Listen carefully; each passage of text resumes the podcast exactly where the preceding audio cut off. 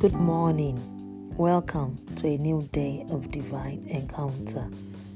Our strength for today, 30th November, Isaiah chapter 53, verse 4.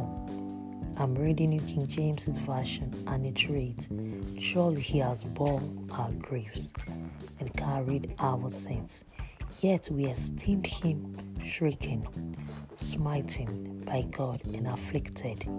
End of reading. Jesus went, went through excruciating sorrow to give you divine joy and peace.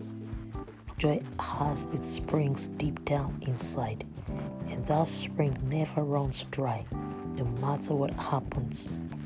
Only Jesus gives that joy.